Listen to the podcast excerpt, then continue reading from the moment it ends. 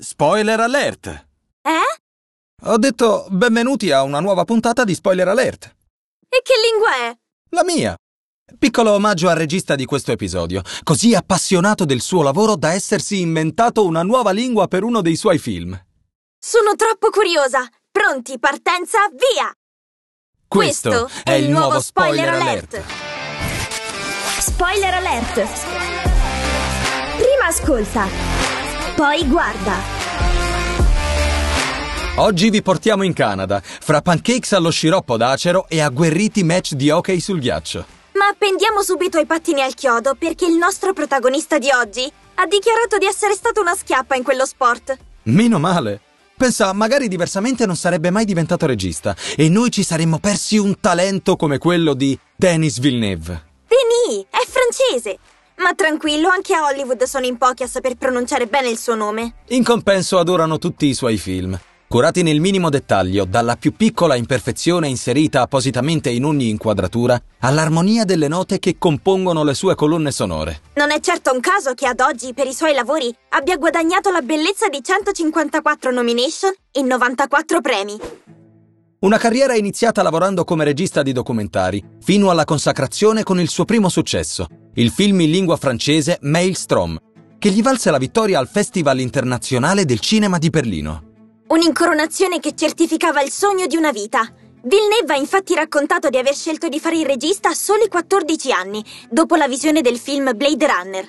Ah, le meraviglie del cinema. E pensa al caso, 35 anni dopo sarebbe diventato regista proprio del suo sequel, Blade Runner 2049. Un sogno che si è avverato. Un vero e proprio regalo ai fan della pellicola, che non vedevano l'ora di calarsi nuovamente nel cupo e distopico paesaggio di Los Angeles per tornare un'ultima volta a caccia di androidi. All'inizio il regista era contrario all'idea di realizzare un seguito del cult di Ridley Scott. Si convinse solo una volta letta la sceneggiatura. Ma quello di Blade Runner non è l'unico universo su cui Villeneuve ha voluto mettere le mani. Assolutamente no! Dopo una parentesi dedicata al genere thriller, con film come Prisoners e Sicario, Villeneuve sembra aver trovato una nuova musa.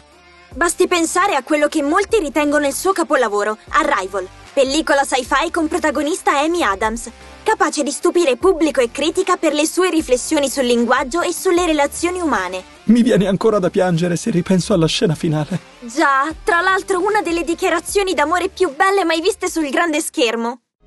Da che mi ricordo, ho passato la vita a testa in su a guardare le stelle. Però la più grande sorpresa non è stata incontrare loro.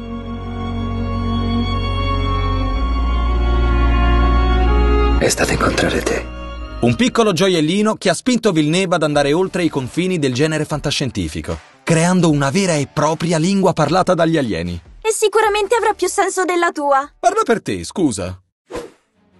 Dopo Arrival e Blade Runner non poteva mancare una terza avventura spaziale in cui imbarcarsi, no? Esatto. Un viaggio che pochi avrebbero potuto portare a termine oltre a lui. Prima di Villeneuve, infatti, solo un folle come David Lynch aveva avuto il coraggio di cimentarsi nell'adattamento di questo libro. E non stiamo proprio parlando di un novellino. Lo stesso Villeneuve ha dichiarato che si è trattato del progetto più complesso di cui si sia mai occupato. E ci credo. Hai visto che mattone. Io ce l'ho sul comodino da anni, ma non ho mai avuto il coraggio di aprirlo. Oltre 700 pagine di intrighi politici, profezie e giganteschi vermi divora uomini. Avete capito di cosa stiamo parlando? Dune, il romanzo di Frank Herbert diventato una pietra miliare della narrativa sci-fi. E ora anche della carriera di Villeneuve. Il suo adattamento, uscito nelle sale nel 2021, ha infatti incassato oltre 400 milioni di dollari. E bravo Denis! È stato proprio il successo della pellicola a permettergli di iniziare a lavorare sul secondo capitolo della saga, Dune parte 2.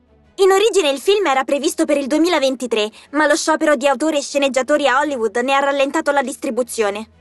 Non temete però, non dovremo attendere ancora molto per vedere Timothy Chalamet tornare a mettere piede sul deserto pianeta di Arrakis, nei passi del misterioso principe Paul Atreides. Il film è in uscita nelle sale il 13 marzo e si preannuncia già un enorme successo. Speriamo, perché voci di corridoio sembrano confermare che Villeneuve non voglia fermarsi qui, ma abbia già in mente qualche idea per un terzo film. Riuscirà a strappare a Peter Jackson lo scettro di maestro delle trilogie? Ci aspetta un bel duetto. Nel frattempo, però, godiamoci questo secondo capitolo. E per quelli di voi che hanno già letto il libro, mi raccomando, niente spoiler. Spoiler alert!